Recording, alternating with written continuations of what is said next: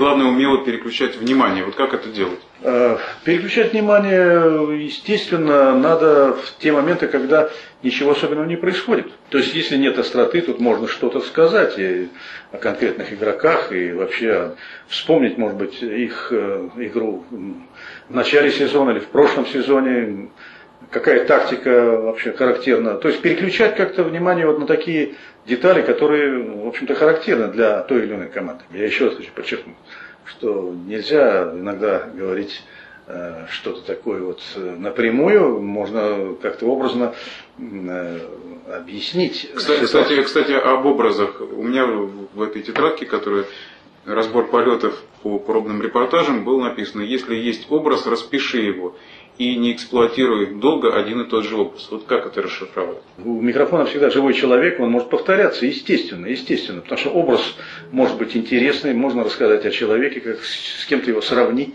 Вот. А в следующем репортаже то же самое о другом. Поэтому это будет смешно, и кто тебя слушает, он всегда на это обратит внимание. И, вот. Но это со временем вырабатывается уже как-то до автоматизма, и тут, э, конечно, э, уже само собой так льется. Вот, например, э, есть среди комментаторов вот, нынешних такой Дмитрий Губерниев, понимаете, он импровизирует в течение двух часов, где-то не повторяется, где-то повторяется, но за его эмоциями, за его знаниями, может быть, и какими-то другими моментами забываешь, что он сказал в прошлом репортаже, потому что это так быстро в контексте все это подается и так эмоционально, что довольно сложно вспомнить, а ведь он говорил о другом то же самое.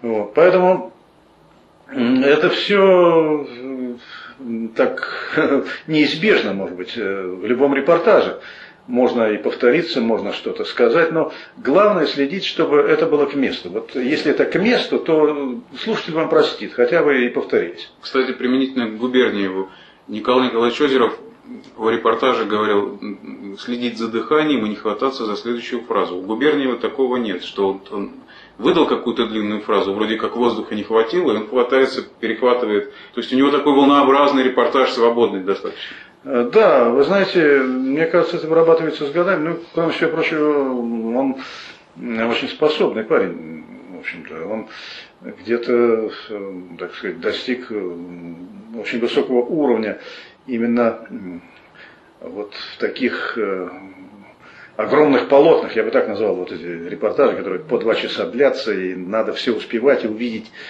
что происходит там в таблице, вот когда речь идет о биатлоне, там, о лыжниках, он все это успевает. Мне просто очень приятно, что человек так подготовлен, понимаете, он но э, у него ведь э, такой стиль, что если даже он что-то скажет неверно, то это пролетит э, в общем контексте, никто даже не заметит, понимаете? То есть он э, так строит свою, э, в общем-то, систему репортажа, что э, это все, в общем, так как бы плавно льется в одном ручье, в одной реке, и не акцентируя внимание на какие-то ошибки. Бесспорно, они у него есть, есть, но их заметить очень сложно. Это надо внимательно следить за его речью, он где-то и повторяется, говорит штампами и так далее. Но это все э, нивелируется, вот, э, когда он э, такие огромные репортажи, продолжительные ведет, это все э, как-то в общем контексте э, получается очень гладко, понимаете? Вот в этом искусство этого человека, потому что он, конечно же, э, импровизирует где-то, где-то он импровизирует. Может и неверно говорить, может и э, на какие-то стереотипы, на какие-то э, банальности там, и так далее. Но это в общем контексте все проходит, понимаете, этого не замечаешь. Вот в этом искусство, мне кажется, человек, который умеет это так вот подать.